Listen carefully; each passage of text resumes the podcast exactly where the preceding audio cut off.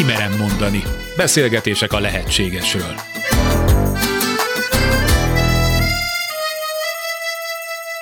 Képes-e az ember a nézőpontja a tudata megváltoztatására? Napjaink fogyasztói társadalmában, egy rendkívül versengő, individualista kultúrában vajon meghaladhatók-e a hétköznapok diktátumai? Ha igen, mennyiben és milyen áron?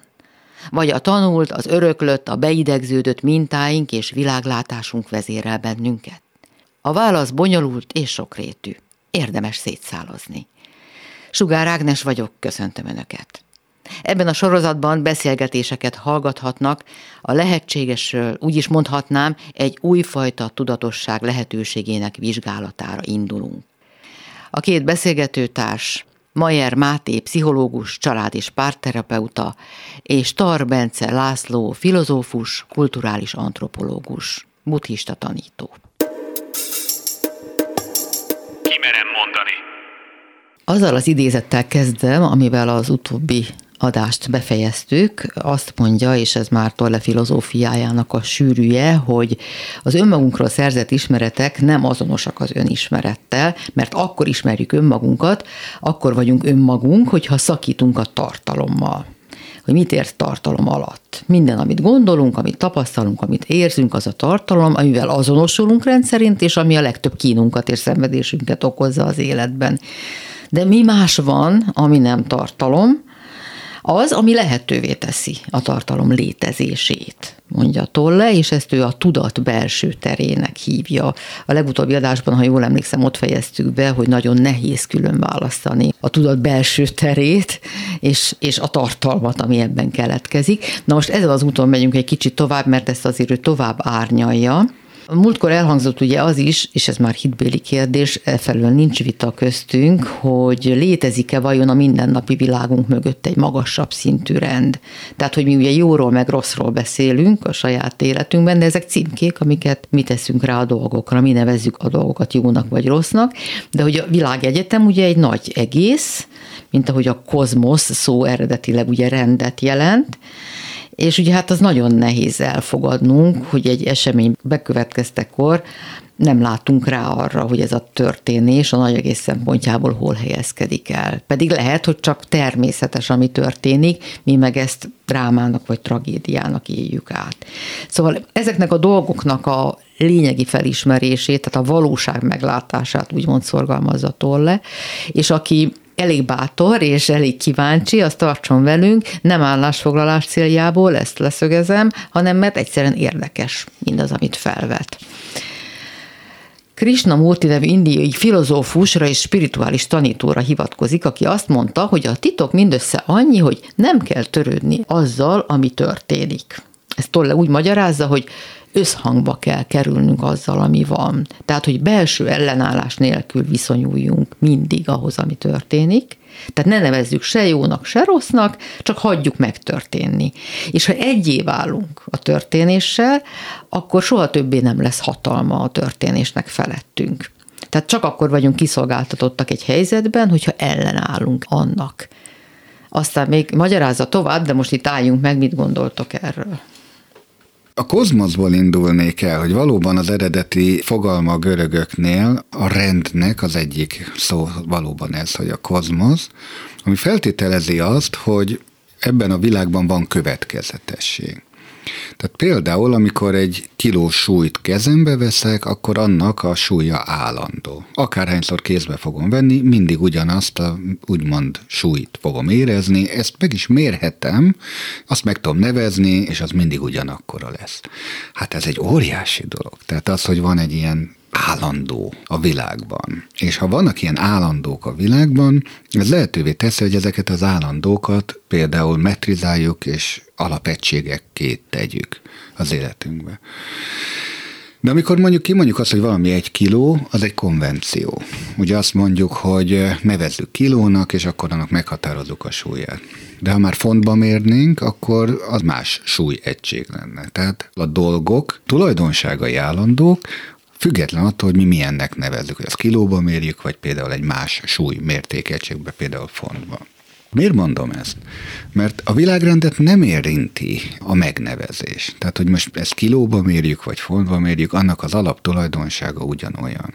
Tehát bizonyos értem az emberi vélemények, amik a kozmosz rendjét leírják, most erre mi milyen címkét húzunk, hogy ez például hasznos vagy haszontalan, jó vagy rossz, az már a mi címkézésünkön múlik, a mi belső, úgymond gondolataink tükre, ezért mondja azt Tolle talán, hogy ugye ennek a világot nem érintik, nem is tudom, hogy fogalmazott ott az előbb, hogy az emberi ítéletektől függetlenül kéne tudni rátekinteni a valóságra. Ő azt mondja, hogy ha egyé válunk a történésekkel, akkor azoknak nincs többé hatalmunk felettünk. Tehát, hogy tulajdonképpen összhangba kell kerülni mindig azzal, ami van, és nem azonnal a reflexünk meg a tanultak alapján egy címkét akasztani rá.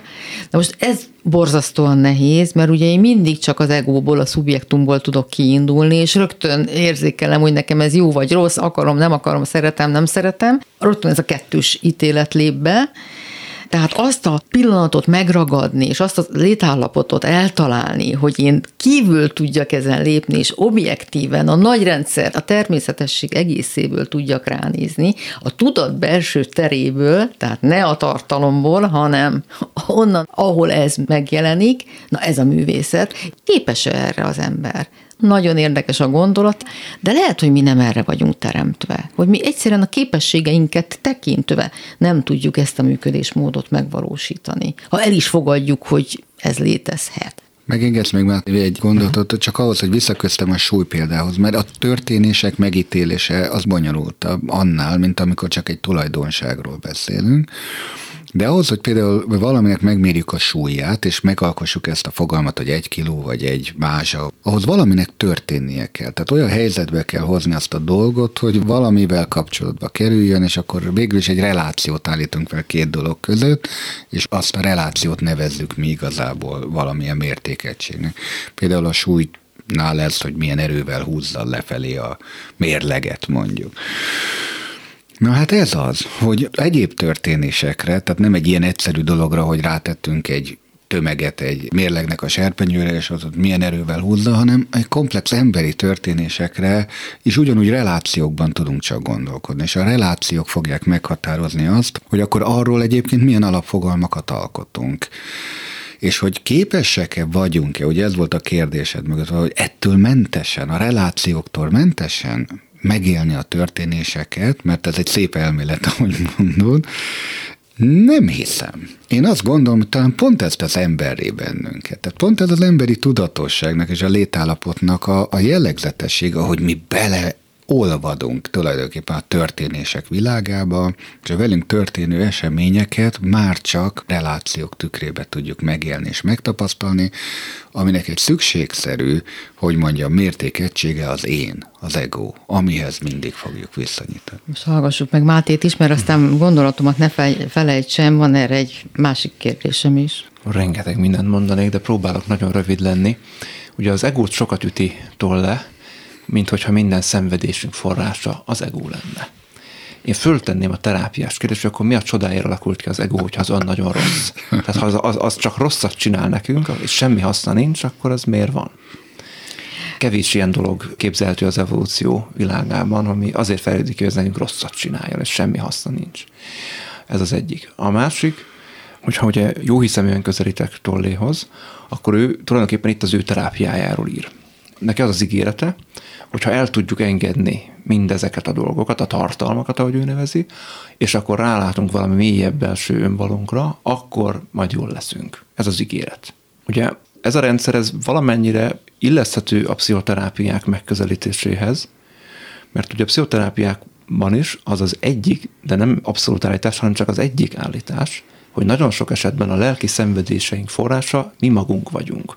Ugye úgy fogalmazza ezt a narratív iskola, hogy nagyon sokszor nem attól a helyzettől szenvedünk, amiben vagyunk, hanem attól szenvedünk, ahogy azt a helyzetet látjuk, ahogy azt a helyzetet nézzük.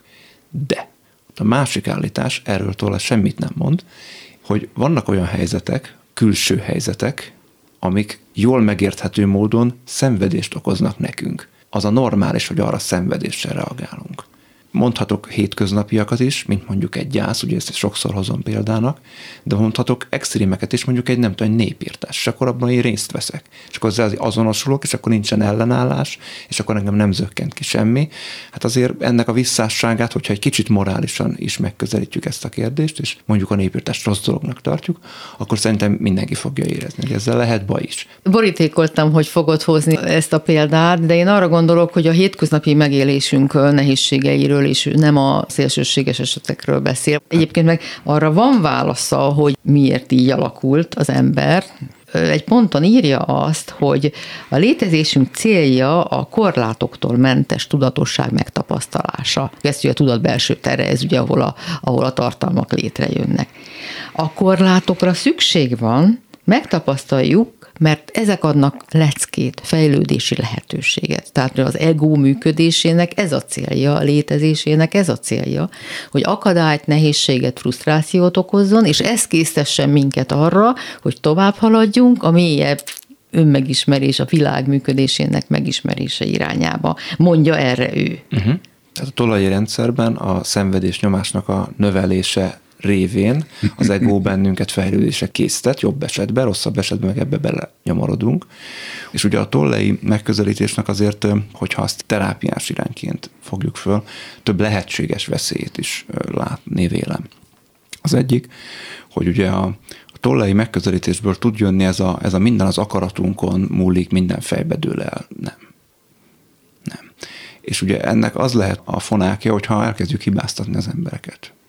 Ugye, hogy te nem, nem akarod eléggé.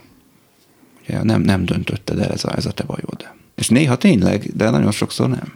Ő nem erőfeszítést és akaratot kér számon, hanem egy szemléletváltást, Igen. nézőpontváltást teljesen igazad van, Máté, abban, hogy ennek a terápiás alkalmazása az életveszélyes dolog lenne. Itt ez semmilyen ilyen célt nem szolgál, és soha nem is. Ez inkább egy filozófiai gondolkodás. Ez fontos itt leszögezni. A másik ugye, hogy egy ilyen abszolút kijelentések ezek. Hát múltkor már beszéltünk erről a kvázi szellemi tanítói alapállásról, hogy néha bele kell helyezkedni egy embernek abban, hogy autoriter kinyilatkoztatásokat tesz. Remélhetőleg értelmes emberek ezt meg fogják kritizálni, mint ahogy mi is tesszük ezt. Tehát én nem elvakultan vélem hinni azt, hogy igaz, amit ő mond, hanem azt, amit az Ági mond, az kicsit árnyalja ezt, hogy hogy a szemléletváltás szorgalmaz, hogy van egyáltalán lehetősége az embernek kikerülni ugye az ego állított korlátos csapdákból. Mert hogy az ego korlátoz bennünket nagyon sok esetben, automatizmusokká és hamis identitásunk alapjává tud válni, azzal, hogy olyan helyzetekkel azonosul, amelyeket meg lehetne haladni, amelyektől meg lehetne szabadulni, inkább ez azt hiszem a legfontosabb üzenet, amit mondasz, Bence, ez nagyon jó, hogyha ugye kritikus gondolkodók olvassák és hallgatják a szavait, akkor, akkor ez akár inspiráló is lehet, egy olyan filozófiai keret lehet, amihez valamiképpen lehet viszonyulni, ennek egy részét belső lehet tenni, de ha nem, akkor a szektás gondolkodás nagyon könnyen tud ebből következni. Ez a másik óriási nagy veszély ennek.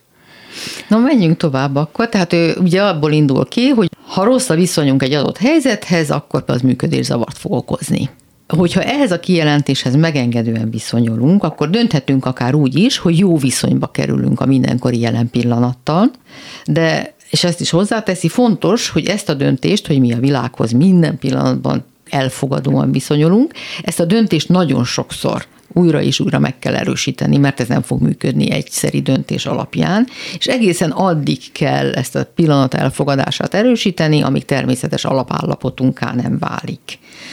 Tehát ebből kiindulva ő azt mondja, hogy kulcsfontosságú kérdés, hogy hogyan viszonyulunk a jelen pillanathoz. Hogyha belegondolunk, mindig csak a jelen pillanattal rendelkezünk. Tehát a múlt az nincs, a jövő nincs, az életünk az a mindenkori jelen pillanat. Tehát amit észrevesszük, hogy milyen a jelen pillanathoz fűződő viszonyunk, már is a pillanatban vagyunk, ugye ezt hívjuk jelenlétnek. Tehát ő azt mondja, hogy az egyetlen beavatkozási pont, az igazi élet, az a pillanat. Semmi más nem objektív. Se a múlt, se a jövő, nincs esélyünk másra, tehát minden azon dől el, hogy a jelen pillanattal milyen viszonyba kerülünk. Behoz itt egy másik problémát, ez pedig az időhöz való viszonyulásunk. Afelől nincs talán vita, hogy a gondolataink jó részt a múlthoz vagy a jövőhöz kapcsolódnak, és hogy az időhöz kötött tudatálapotainkból fakadnak a rossz érzéseink, a félelmeink, a szorongásaink, az elvárásaink, vagy akár a, akár a bűntudatunk is. Tehát, hogy a múlthoz vagy a jövőhöz kapcsolódva ébrednek ezek az érzések. Azt mondja, hogy az ego háromféleképpen viszonyul a mosthoz, a jelen pillanathoz, vagy az elérendő cél eszközének tekinti, akkor arról van szó, hogy ez a pillanat elvezet a célomhoz, és az ego számára ilyenkor a cél a fontos, tehát ugyanúgy nem vagyunk jelen a pillanatban, mert ugye a cél felé tartunk. A másik viszonyulás az, amikor valamiért akadálya a pillanat a célunk elérésének. Ezt akkor szoktuk mondani, amikor hangsúlyos a jelen, ő így írja, hangsúlyos. Tehát ezt akadálynak hívjuk. Ilyenkor jelenik meg a stressz, a frusztráció, ez mindenkinek ismerős. Ilyenkor a jelen pillanat inkább probléma, amit meg kell oldani. Amikor az ego ellenségnek tekinti a pillanatot, az akkor van, amikor panaszkodunk, kiakadunk, érzelmileg felspanolt állapotba kerülünk.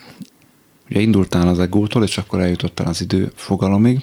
Én az egót azt úgy határoznám meg, hogy ez egy olyan automatizmus, ami mindig leegyszerűsítő értelmezését adja mindannak, ami velünk történik, ami abban segít, hogy gyorsan tudjunk viszonyulni ahhoz, ami történik. Ez abban viszont megakadályozhat, hogyha nagyon belemerevedünk ebbe, hogy mélységében megértsünk egy problémát. Tehát ha valakit becskatujázunk, hogy akkor ő nem tudom milyen, ezáltal nagyon megnehezítem, hogy őt mondjuk megismerjem. De rászállhatom az időt, az energiát, hogy ezt megtegyem. Kérdés, hogy erre lesz-e valamilyen indítatás, a motiváció. Tehát, hogy szerintem az egónak ez egy egyébként hasznos, de bizonyos helyzetekben minket gátló funkciója, ilyen értelemben tudok csatlakozni trolléhoz. Az idő felfogás, hát igen, tehát, hogy a jelenben ugye búsongunk a múlton, meg szorongunk a jövőn sok esetben, az itt és mostban lenni az nem mindig egy értékű dolog. Attól függ, hogy... Nem mindig? Jutalomértékű. Attól függ, hogy milyen az a jelen, amiben éppen vagyunk. Nem tudom, hogy háborús környezetben a jelenben itt és mostban lenni, hát az, na, hát az nem olyan kellemes. Egy gyászban ugyanúgy nem annyira kellemes az itt és mostban lenni.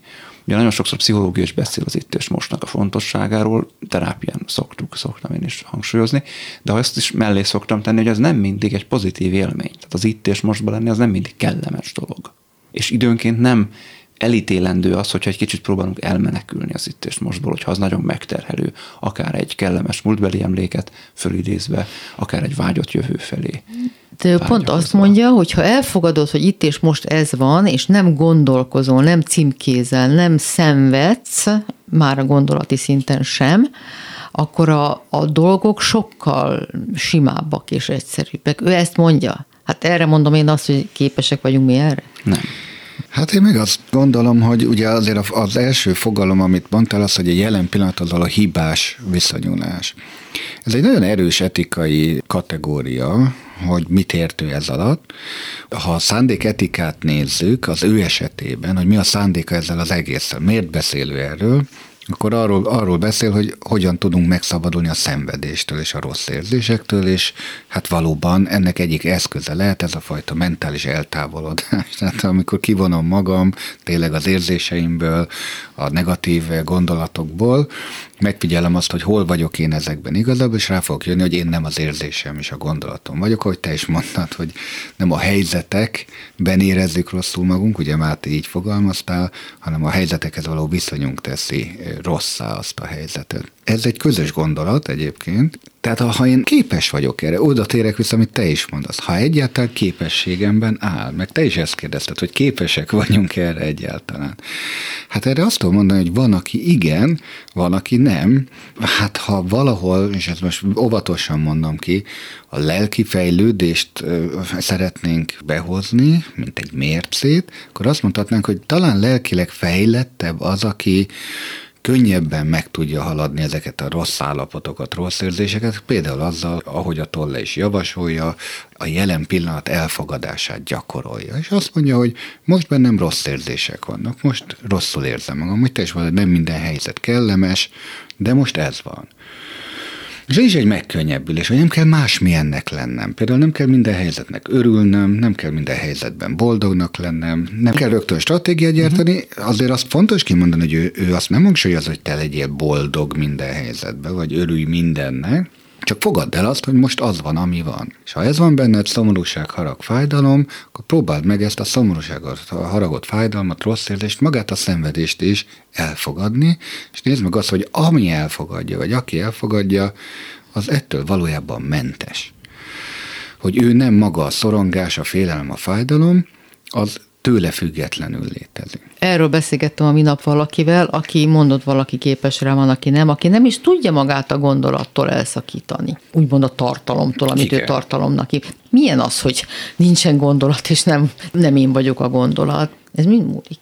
Az ő tapasztalatain leginkább tanulható képesség? Egy másik keretben, nem, nem egy spirituális keretben közelítem, ugye a korábbi adásban behoztam már ezt a belső családmodellt, belső gyerek, belső felnőtt, belső szülő. Nagyon rokon ezzel, tehát hogy ez a belső felnőtt ugye egy ilyen realitás alapú, racionális szemlélődő én, mondjuk így, aki akkor amikor én mondjuk, nem tudom, fájdalmat, mondjuk lelki fájdalmat érzek belül, az mondjuk a belső gyerek, ugye az az érzelmek talajánál a belső gyerek, és akkor belső felnőttként oda megyek ehhez a gyerekhez, gondolatba, fantáziába, és akkor próbálom megvigasztalni ezt a gyereket, akinek fáj. Megölelem, megsimítom, beszélek hozzá, kinek mi jön. Ez tanulható, igen. Ez tanulható, fejlesztető. Látom ennek a csapdáját, és most mint kritikusa kell, hogy megszólaljak azért ennek a tollai gondolatnak, hogy ez a diszociatív hozzáállás, hogy ugye különböztessem meg magamat az érzéseimtől, és válasszam le magam tőle, azért az egy tudathasadásos állapot. És akár el tudom képzelni, hogy egy szélsőséges, pszichotikus állapotban levő emberén ez kimondottan káros lehet. De mint meditációs módszer, és ezt szét kell választani, és ezért mondom, hogy ez nem terápiás alkalmazás, mint meditációs módszer, arra, hogy megfigyeld azt, hogy valójában mi zajlik benned, és azt fogadd el, ami benned van, arra jó. Igen, hát itt is a, az, azt a valóság próbát kell mindig mellé tenni, hogy ez vajon mindig, minden helyzetben, mindenki esetében működik, és nem ahogy mondod is, aki a pszichózis szélén táncol, az nem csinálunk ilyen gyakorlatokat. Igen. Viszont, hogy ki képes rá, és hogy egyáltalán mit válthat ez ki, azért az én személyes meditációs praxisomból hagy hozzak erre példákat, hogy bármennyire erős ez a szó, ez a fajta mesterséges tudat hasadás, ami ilyenkor mégiscsak beáll valamilyen szinten, hogy mégiscsak megjelenik ott, én úgy nevezem, hogy egy felettes én, valamilyen megfigyelő.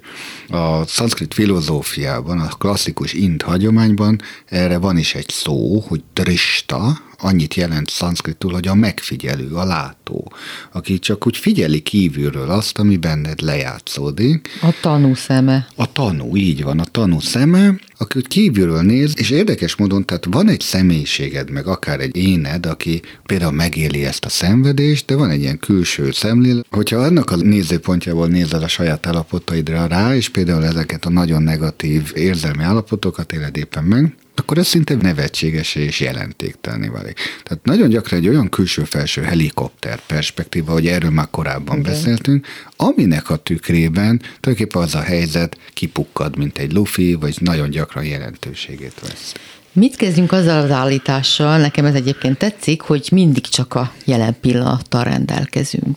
Tehát súlyát veszti a szenvedéseink jó része, ha belegondolunk abba, hogy tényleg, hát a múlt nincs itt, a jövő nincs itt. Egyetlen dolog van, ahol beavatkozhatunk, ahol tehetünk bármit az életünkért, az most van. Tehát, hogy valóban sokkal közelebb kellene lennünk a jelen pillanatainkhoz, mint amilyen közel általában vagyunk, mert nem vagyunk. Ezzel maximálisan egyet tudok érteni, hát, hogy mindig a jelen van, akkor is, ha a múlton gondolkodom, akkor is azt a jelenben csinálom, ha jövőn gondolkodom, azt is a jelenben csinálom, tehát bármit a jelenben tudok változtatni. Lehetséges-e az, hogy minden pillanatban meg tudjam valósítani, hogy a jelenben vagyok, és ha igen, akkor hogyan? Ezt ígéri a mindfulness például, és egyébként egy nagyon érdekes gyakorlat és egy nagyon érdekes filozófiai irány, de a jelent arra is használhatom, hogy múlttal foglalkozom. A jelent arra is használhatom, hogy jövővel foglalkozom, és az nem mindig káros. Ahogy az egót se szerencsés démonizálni, ugye a múltat, meg a, meg a jövőt sem, vagy az azzal való foglalkozás sem. Tehát, hogyha terveket szövök a jövőre, és aztán utána azokat használom és megvalósítom, az adott esetben előre vihet. Hogyha földolgozok múltbeli traumákat, vagy hogyha múltbeli szép emlékekből energiát, erőt gyűjtök, az is egy nagyon hasznos gyakorlat. Az a nem hasznos, hogyha ezen pörgök a hát múlton vagy a jövőn. Igen. Igen. rágódok bármelyiken a kettő közül. Az alap szándékhoz térnék vissza, hogy amennyiben az, ennek az egész tanításnak a célja, hogy enyhítse a, a szenvedést és ugye a negatív gondolatokat, akkor ez mindenképpen úgy, mint a mindfulness egy nagyon gyakorlatias, hasznos filozófia, valóban csak a jelen pillanatban létezünk. De az, hogy ebbe beidézzük, ahogy a Máté is mondja, a múltat és a jövőt, az lehet hasznos. Olyan értelemben, hogy a múlt tanúságai alapján tudjuk nyilván a jövőnket meg tervezni annak az értelmében, Na de hát ez megint akkor egy etikai kérdés, hogy akarjuk-e tervezni? Akarjuk-e mi irányítani a jövőnket? Mert azért itt muszáj behoznom megint azt a képzetet, hogy bizonyos keleti filozófiai iskolák ezt például ellenzik, és pont azt mondják, hogy na itt a probléma, hogy te akarod a jövődet formálni, te akarod a múltadat értelmezni, és még egyszer ez a kiüresítés és az üresség állapotát üdvösebbnek tartják, mint azt, hogy te megtöltsd ugye a jelen pillanatot, akár a múltbeli emlékeiddel és a jövőbeli elvárásaiddal, hanem üresítsd ki a pillanatot, amennyire csak tudod. De ott van egy ígéret, hogy az az üresség, az teret ad valami magasabbnak, valami transzcendensnek. És ez viszont hit kérdése, hogy ezt már korábban is tárgyaltuk, hogy ott akkor tényleg megnyilvánul-e valamiféle transzcendencia, Például beüt egy ilyen heuréka pillanat, hogy ja igen, és azért ezt muszáj mondani, hogy nem csak keleti, mert ilyen értelemben a nyugati misztikusok is tanítják ezt, hogy nagyon gyakran ennek az előfeltétele ez az elnémulás, ez a belső csend, és hogyha valaki állandóan dumál, és a fejébe pörgeti a gondolatokat, az érzéseket, a múltat, a jövőt, akkor egyszerűen nem tud benne megszólalni valami felsőbbrendű tudatosság. Egyébként erről is értekezik, amikor azt mondja, hogy az az üdvös, hogyha képesek vagyunk egyé válni a történésekkel. Fölteszi a kérdést, na de hát így akkor tulajdonképpen nem akarhatunk, és nem is tudunk semmin sem változtatni, hogyha mindent elfogadunk állandóan. És azt mondja, hogy de igen, abszolút tudunk. Ha hozzáállásunk alapja az éppen történőre való ráhangolódás, akkor a reakcióink és a cselekedeteink támogatást kapnak a nagy egész, az életet szervező intelligencia rendszeréből, ami tehát túl van a jó és a rossz címkén, amit mi teszünk a történésekre rá. Tehát ő azt mondja, hogy akkor tudsz a nagy spirituális egésszel kapcsolatba kerülni, hogyha ezt az elfogadást gyakorlod. És akkor olyan reakcióit születnek, olyan döntéseit születnek, amik a megvalósulást segítik. De milyen megvalósulást, ha nincsen címke, hogy jó vagy rossz? Csak olyan megvalósulást, amit az élet, a nagy rendszer szövetébe illeszkedik. Egy régi görög filozófiai elképzelés, hogy azért van egy ilyen jó értelembe vett kozmikus tudatosság amiben nem az egyéni kis tudat, úgymond a vezérlő, hanem valami sokkal hatalmasabb de valóban ha feloldja az ember ezt a görcsös ragaszkodást, ugye tényleg még egyszer a gondolatfolyamatokhoz, az érzésekhez, akkor megélheti.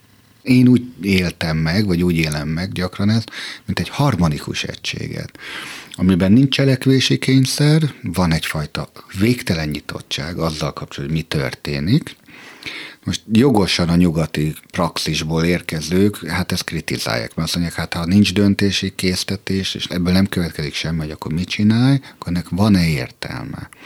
És hát erre például a buddhista a filozófia azt mondja, hogy nem, nincs. Ez az értelem felett áll, ez nem értelmetlen, túl van jón és rosszon, kicsit ilyen erős szavakkal élve. Mit szól ez a pszichológia? A pszichológia szerintem ehhez viszonylag keveset szól, mert hogy ez nem képezi a vizsgálatos tárgyát a transpersonális pszichológiai iskolák, akik ugye messze nem tartoznak a főáramba, ők beszélnek ilyesmiről, de ugye fontos, hogy itt ténylegesen hitről beszélünk. Tehát ez nem egy, nem egy természettudományos eszközökkel megerősített tény mondjuk, hanem ez egy hit, amiről lehet azt gondolni, hogy van a jón és a rosszon valami túl, lehet azt is gondolni, hogy nem, nincs. Tehát, hogy mindent jónak és rossznak szoktunk címkézni, megtehetjük, hogy nem címkézzük, hiszen mindig csak valahonnan nézve jó vagy rossz valami, nem objektíven jó vagy rossz. és persze van olyan hit, amelyik azt mondja, hogy dehogy is, hát vannak egyetemes igazságok, és van egyetemes jó és rossz, és akkor az, az a vezérfonalunk, és akkor ahhoz kell valamiképpen viszonyulnunk. Én ha terápiás megközelítésben gondolkodom, akkor én mindig azt nézem, tehát mindegy, hogy ki mibe hisz, nekem egy kicsit mindegy, mert én el tudok fogadni bármilyen hitet, csak hogy az őt segíti vagy nem. Attól ő szenved, és az megnehezíti az életét, esetleg a körülötte álló, vagy élők életét is megnehezíti vagy nem. Vagy ettől valamiképpen növekedni tud. Ettől ki tud-e teljesedni. Mert bármilyen filozófia, bármilyen hit nagyon függ a gyakorlatban attól, hogy ki valósítja meg, és hogyan értelmezi azt. Mindegyiket lehet úgy is értelmezni, hogy az előre visz, és akkor abból valami fajta növekedés, most ne gazdasági növekedésre gondoljunk, hanem lelki értelemben vett, vagy akár szellemi növekedés következik, és mindegyikből lehet egy nagyon megnyomorító irányt is képezni. Abszolút igaza van Mátének, csak ahhoz egy lábjegyzetet hagyd tegyek hozzá, hogy a tudomány milyen eszközökkel próbálja akár ezeket az egységélményeket, állapotokat vizsgálni, hogy azért létezik olyan tudományos intézet Svájcba, The Mind Institute, akik mindenféle elektroenkefalográffal, meg CTG-vel próbálják az agyat vizsgálni konkrétan meditációt és praxist végzők során, és hát egész konkrétan leírhatók azok a agyi változások, amik egy ilyen meditatív állapotban létrejönnek. És tovább megyek, vannak olyan kutatóintézetek, akik ezt ilyen inverz módon, hát akkor, ha ezt tudjuk, akkor csináljunk olyan gépeket, amik kiváltják ezeket az állapotokat, anélkül, hogy valaki meditálna,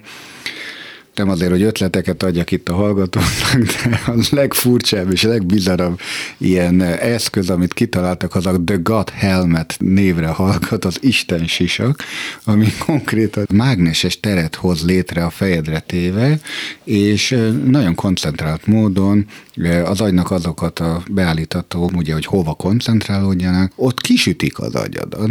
Én nem voltam elég bátor, hogy ezt én a fejemre tegyem, de tudom, hogy létezik ilyen hogy kvázi ilyen élményt hozzanak létre. És itt jön, amit te mondtál, hogy azt gondolnánk, hogy akkor mindenkibe ugyanazt az élményt fogja kiváltani, hiszen hát ha ez egy fizikai hatás, akkor ugyanannak az élménynek kéne keletkezni, és nem. És minden emberben tulajdonképpen más és más élményt vált ki. Itt jön az, hogy valószínűleg akkor itt a hitbeli meggyőződések, a saját pszichológiai világkép nagyon erősen befolyás, hogy az ember egyébként mibe találkozik, akár még egy ilyen elnyugtatott tudatállapotban is. Illetve, hogy itt jön még egy, egy filozófiai vagy hit szintű dolog, hogy egy élményt valami bennünk kivált, mindegy, hogy egy gép, vagy a saját biokémiánk, vagy valamilyen kémiai szer, és a filozófia meg a hit az ott jön be, hogy ezt hogy magyarázzuk. Tehát, hogy akkor ez most a, nem tudom, az egyetemes tudathoz való kapcsolódásként, vagy valami fajta, nem tudom, emelkedett jó hangulatként, vagy valami teljesen más, hogy írjuk ele, és azt már nem tudja mérni a tudomány. Visszatérve még az ego és a jelen pillanat kapcsolatához, ugye itt három lehetőséget említett, az elérendő cél eszköze lehet, akadálya vagy ellensége, ehhez mit szóltok? Mert azért az egyáltalán nem mindegy, hogy valóban hogy tekintünk rá a pillanatra, amikor helyzetben vagyunk hogy mennyire figyelünk rá, ugye a eszköz, hogyha nem figyelünk rá, mert a célra tartjuk a mhm. figyelmünket. Akadály, amikor a problémát érzékeljük, és emiatt frusztráltak vagyunk, ellenség, amikor még dühöttek is vagyunk. Uh-huh. Ehelyett, hogy kellene válnunk a jelen pillanattal, szerintetek? Mind a három kategória tökéletesen pontos, és jól írja le a pszichológiai viszonyunkat a jelen pillanathoz. Én egy ilyen gordiuszi csomót látok ebbe, hogy Nagy Sándor módjára szerintem, hogy hogy viszonyulhatunk ehhez, hát pontosan úgy, ahogy éppen viszonyulunk. Tehát ha ebbe ellenséget látunk, akkor lássunk benne ellenséget, hogyha akadályt, akkor akadályt, hogyha a célra tartó pillanatot látjuk benne, akkor ismerjük fel, hogy ez a célra tartó pillanat, mert nem úgy fogunk tudni rajta változtatni. Hogyha akadályt látunk benne, akkor azt mondjuk, hogy hú, felismertem, hogy most ezt a pillanatot akadályozónak látom, tehát elengedem. Mert az nem működik, az biztos nem működik. De az működik, hogyha én felismerem, hogy na ez az a pillanat, ahol ott az akadály. Itt most bennem ellenállás van. Én ezt a jelen pillanatot most utázom. Ha ezt én kimondom, megérzem, megragadom, akkor a megragadás által keletkezik bennem egy olyan, még egyszer hangsúlyozom, felsőbbrendű felismerés és tudatosság, ami már kulcsa lehet a tovább lépés. Tehát nem az történik, hogy még dühösebb leszek, nem, nem. hanem hogy kioldódik azáltal, hogy megnevezem. Valószínűleg csökkenni fog a, a dű, már csak azért is, mert egy más tudatállapotba kerülök át. Ugye egy, erről beszélgettünk több adásban is, hogy az érzelmek hogyan, a negatív uh-huh. érzelmek uh-huh. hogyan tudják beszűkíteni a tudatunkat, időnként a pozitív érzelmek is, és hogyha egy tudatos gondolkodás beindul, akkor az meg hogyan tágítja ezt, és akkor az nyilván érzelemnek az intenzitását is csökkenti. Ezzel egyébként maximálisan én is tudok egyetérteni, tehát hogy itt azt hiszem, hogy nincsen vita köztünk semmilyen szinten tényleg meggyőződésem, hogy a tudat állapotok megváltoztatásának a tudatállapotok felismerése és feltétel nélküli elfogadása az alapeszköze. Persze ez nem a vég, még egyszer, bárki azt gondolja, hogy le kell győzni valami. Tehát például egy haragot azt el kell folytani. Hát ez biztos, hogy nem fog sikerülni. Vagy ha mégis, akkor betegség lesz belőle a végén, mondja a az egyik iskola pszichológiában. És akkor arról mit gondolsz, ha valaki viszont arra bárítunk, hogy akkor viszont ezt engedje szabadjára? Tehát mondjuk ha nagyon haragszik egy adott pillanatban valamire, akkor dühöngjön. Hát ugye ketté kell választani az érzést meg a cselekvést. Tehát az, hogy én haragszom, nem egyenlő azzal, hogy akkor szétverek magam körül mindent. Vagy hogy akkor üvöltözök mindenkivel magam körül. Az lehet egy reakció, az lehet egy kivezetési módja magamból a haragnak de nem szükségképpen az. Vannak olyan indiai joga iskolák, kimondottan ezt javasolják, hogy ha például egy ilyen harag felébred benne, akkor ezt vigyük el a szélsőség, és akkor a hát... torkunk szakadtából üvölcsünk, vagy fetrengjünk a földön, amíg egyszerűen az lendületét nem veszti, és akkor egy életre kiharagudtunk magunkon. Valóban, vagy ez inkább legközelebb is gerjeszti a haragot. Gyanítom, hogy ez egy megküzdési móddá fog válni. Mindegyik érzésnek van valami funkciója az valamiben tud bennünket segíteni. A haragban például rengeteg energia van. És abból nem csak pusztító dolgokat lehet csinálni. Ha kimondom, hogy mit érzek, mondjuk a harag esetében ez különösen nagyon sokat szokott segíteni. Tehát ha tudatosítom, hogy haragszom, és kimondom, hogy haragszom, attól már elkezdek megnyugodni egy picit. Már nincs az a nagy indulati töltet, már könnyebben tudom kezelni. És igaz ez az ellenállásra is. Hogyha nem legyőzni, nem lebontani, először csak megérteni szeretném azt az ellenállást. Csak körbejárom empatizálok magammal, annak valami célja van, az valamiért én csinálom azt. Nem tudatosan, de abban munka, abban energia van. Az egy eredmény. Akkor egy másfajta viszonyulást kapunk, adott esetben egy olyan más perspektívához jutunk, ahol már nem fog megjelenni az ellenállás még egy mankót ahhoz, hogy milyen fontos a jelenlét megtanulása, hogy milyen sokszor jelenthet segítséget. Nagyon érdekes ez is, hogy ugye mindannyian tudjuk, hogy minden és mindenki ki van téve az idő múlásának, de minden a mostban történik. Tehát minden, amit magunk körül látunk, az az idő múlásának csak a másodlagos bizonyítéka. Tehát sohasem tapasztaljuk meg valójában az időt, ha közvetlen bizonyíték alapján akarnánk állásfoglalni, akkor azt mondanánk, hogy nincsen idő, csak most van. Nekem például ez egy bátorító megállapítás. Vannak gondolatok, amiket azért érdemes magamévá tenni, például a jelenléttel, a mosttal kapcsolatban, mert elő tudom hívni szükséges pillanatokban, és segíti a mostban való jelenlétet, támogató mondat. Uh-huh. Nyilván mindenkinek más. Elképesztő számomra az a képesség, a most már az időt mérjük. Tehát, hogy mihez viszonyítjuk az időt. Ugye mindenkinek a másodpercek jutnak eszébe, mint a legkisebb időegység, de hát ugye ez nem így van. Ma már azt hiszem a cézium atom egyik bomlási idejéhez rögzítik egyébként a másodpercet, mint alapegységet, és ott is igazából arról van szó, hogy egy bizonyos atomhéj energia állapot változásainak a fluktuációja az kvázi milyen térbeli mozgást produkál. És ez a legtöbb ezt fel se fogja, hogy ez mit jelent. Mert annyira apró, töredékes változásról beszélünk, hogy az univerzum mélyén valóban nem létezik az idő, hanem ezek a nagyon finom, apró állapotváltozások léteznek, amelyek mégis létrehozzák azt a tapasztalati valóságot, amit mi most észlelünk hogy tényleg nincs tapasztalati bizonyítékunk, olyan értem, hogy az idő van, de hogy mégis a változásokat megéljük, amik úgy tűnik, ahogy Kant mondta, hogy időben egymás után rendezhetők, de az már egy logikai kapcsolat, amit mi felállítunk. Igen. Meg hát az óra időre szükségünk van az életünk struktúrálása, a napi életvitel szempontjából, egyszerűen nem tudunk másképp működni. Hát de hogy is nem, meglehetősen sok tízezer évig tudtunk, de ma nem szoktunk másképp működni. Megpróbálhatjuk, de abból azért lehet, hogy fejreállás lenne. Ha a kérdés mögött az még az időre, hogy érzékeljük ennek a múlását, akkor valójában szerintem nincs az embernek ilyen időérzéke. Mm. Tényleg egy állandóságot él meg, mindig a jelen pillanatban. Én hiába szeretném magamat például akárhány évesnek érezni, ez nem igaz, hogy ez, ezt én érzem, egy pszichológiai képzetem, meg egy viszonyom van a koromhoz, de valójában nem érzem azt az időt, ami eltelt. Tehát most tényleg nem érzem, hogy kétszer olyan nehéz lennék, vagy idős, mint mit a fele ennyi idős koromban. Majdnem mindegy, 10 éve történt, vagy 25. Teljesen. Ugyanolyan távolságra van. Hát igen, így van.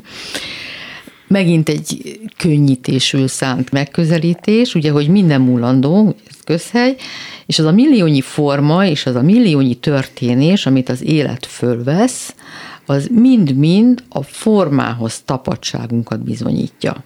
Tehát, hogy ha ezen túl tudunk lépni, akkor észrevesszük, hogy a történések és a dolgok, ezek a formák, úgymond, mind-mind rendkívül rövid időtartamúak és változékonyak.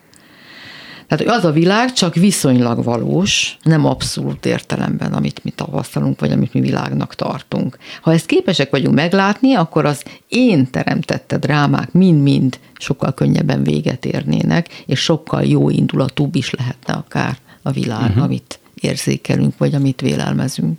Abszolút pozitív gondolat, bár én azt látom, hogy ennek éppen az ellenkezője az, ami nagyon sok szenvedést okoz nekünk ma. Tehát, hogy pont nem a dolgok állandóságától szenvedünk, hanem attól, hogy eszméletlenül gyorsan változik körülöttünk ebben a technikai civilizációban minden. És ezt nem tudjuk lekövetni. És ez pánikot okoz. Minimum szorongást. Tehát ha azt látnánk meg benne, hogy ez a rengeteg forma, ami ilyen-olyan módon megjelenik és körülvesz minket, és úgyis elmúlik, úgyis vége lesz, ha ezt látnánk meg benne, akkor lehet, hogy ez sokakban sokkal inkább növelni a szorongást és a, az aggodalmat?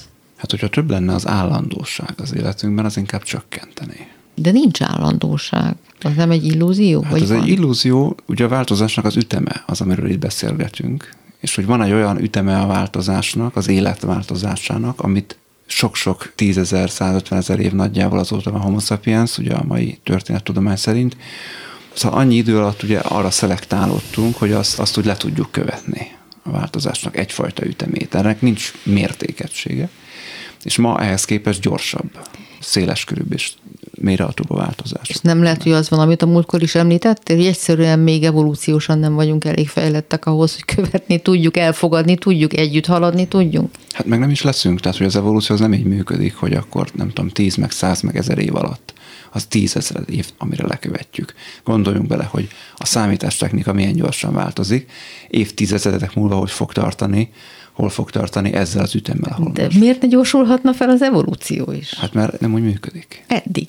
Hát ugye Elon Musk ilyenekről beszél, hogy technikailag felgyorsítani, de akkor már nem az evolúciót gyorsítottuk föl, hanem csak valamivel kiváltani próbáljuk, ilyen kiborgokat csinálni az emberekből. Ugye nagyon jó nekem a Mátét hallgatni, mert ő mindig olyan praktikus és pszichológiai szintre fordítja ezeket a kérdéseket.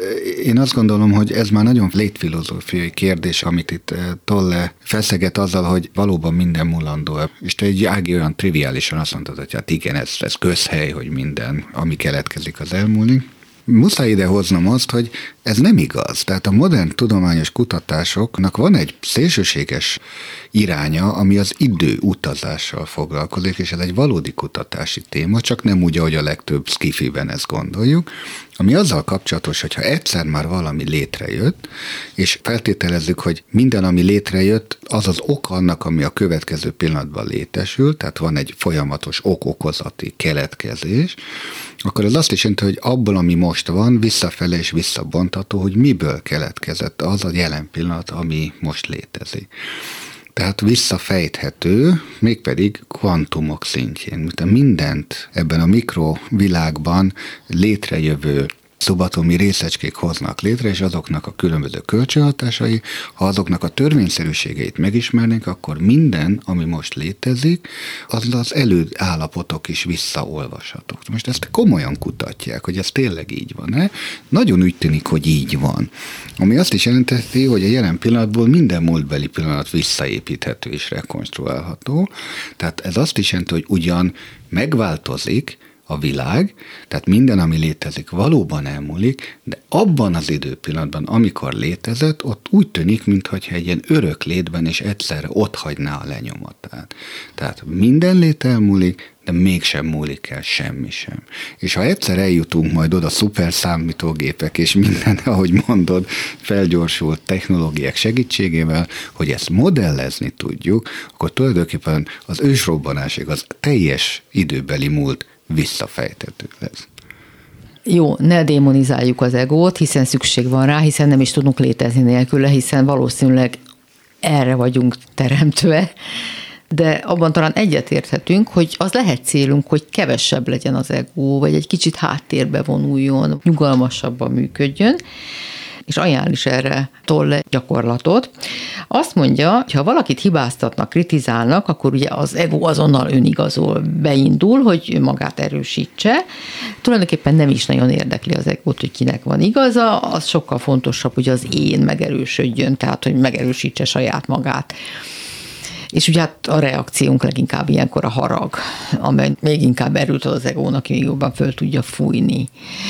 És hát a legtöbb szenvedést okozó, legártalmasabb egót erősítő dolgok, az agresszió, az önállítás, és még sorolhatnánk. Na most a spirituális gyakorlat, amit ő ajánl, hogyha ilyen helyzetbe kerülünk, tehát amikor kritizálnak minket például, akkor ne vágjunk vissza, ne kezdjünk önigazolásba, inkább figyeljük meg, hogy mit érzünk legbelül az én képünk csorbulása miatt.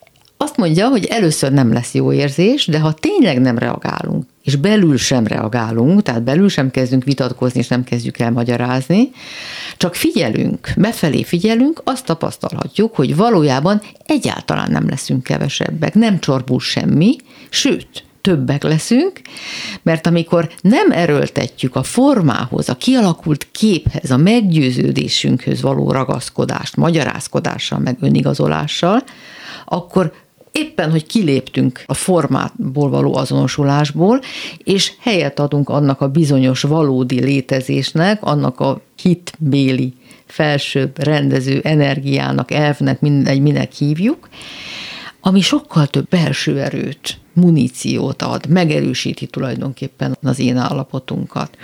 És ugyanennek a gyakorlatnak része az a változat, amikor úgy tartózkodunk az ego felfújásától, hogy nem akarjuk magunkat különlegesnek mutatni, nem akarunk jó benyomást tenni másokra, nem mondunk véleményt, amikor mások is azt teszik, szóval érdemes kipróbálni, hogy mi történik, hogyha ezt tesszük.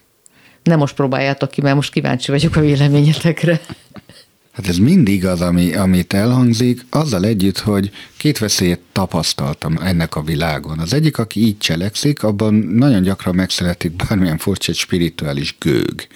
Ó, hát én nem szállok le arra a szintre, hogy engem itt sértegessenek, vagy az én egómat itt bántalmaz. Hát ez már magyarázkodás, ez már önigazolás. Pont azt mondja, hogy ezt is el kell hagyni, mindenféle belső Hát igen, csak hogy az az ember, aki nem mozdul rá ezekre a sértésekre, elveszti a játékot.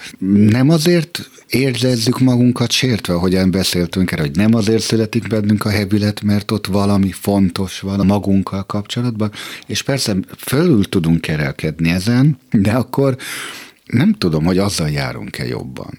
Az biztos, hogy energiát spórolunk meg. De lehet, hogy ez az elfolytás, nem? Attól függ, tehát hogy attól függ, hogy belül mi történik. Hogy én abba energiát teszek, mert ugye Bence azt mondta, hogy energiát spórolunk meg, hogyha elfolytunk, akkor nem spórolunk energiát, mert akkor arra fordítom az energiát, hogy a, a bennem keletkező valamilyen negatív érzést, mondjuk a haragot, azt valamiképpen elnyomjam. Akkor nem spórolok energiát. Tehát ti azt mondjátok, hogy ezt eleve képtelenség is kipróbálni, amit ő mond. Nem vagyunk rá képesek, nem így vagyunk nem. összeszerelve. Ellenkezőleg szerintem erre valóban képesek vagyunk, tehát... Hogy belül se érez semmit? Igen, hát létrehozható egy ilyen kimozdíthatatlan, érzelmi semleges állapot. Én ismerek is ilyen embereket, akik ezt gyakorolják, és jól gyakorolják, tényleg sértetetlenek. Hát vizsgáljuk mindig meg azt, hogy van-e nekünk valódi dolgunk azzal a sértéssel. Nagyon furcsa lenne mindig azt gyakorolni, de persze ez nem azt hogy keresem a sértegetéseket, de hogyha ha most azt érzem, hogy hú, itt most valaki tényleg megérintett engem, de nem reagálok rá, hogy mondott, hanem csak figyelem, lehet, hogy eltéveztem annak a fejlődésnek a lehetőségét, amire ez, ez késztet engem. Ugye Tolle kritikát használt, nem sértés, de hogy a sértéssel teljesen egyetértek. A kritika is egyébként nagyon sokszor tud bennünket építeni, hogyha meghalljuk, hogy a másik vajon miért láthatja, miért gondolhatja úgy. Lehet, hogy arra jutunk, hogy igazából csak nem ismer bennünket, és ránk nézve egyáltalán nem releváns, amit mond. Ha ez van, akkor ez nem fog különösebben erős érzést kiváltani.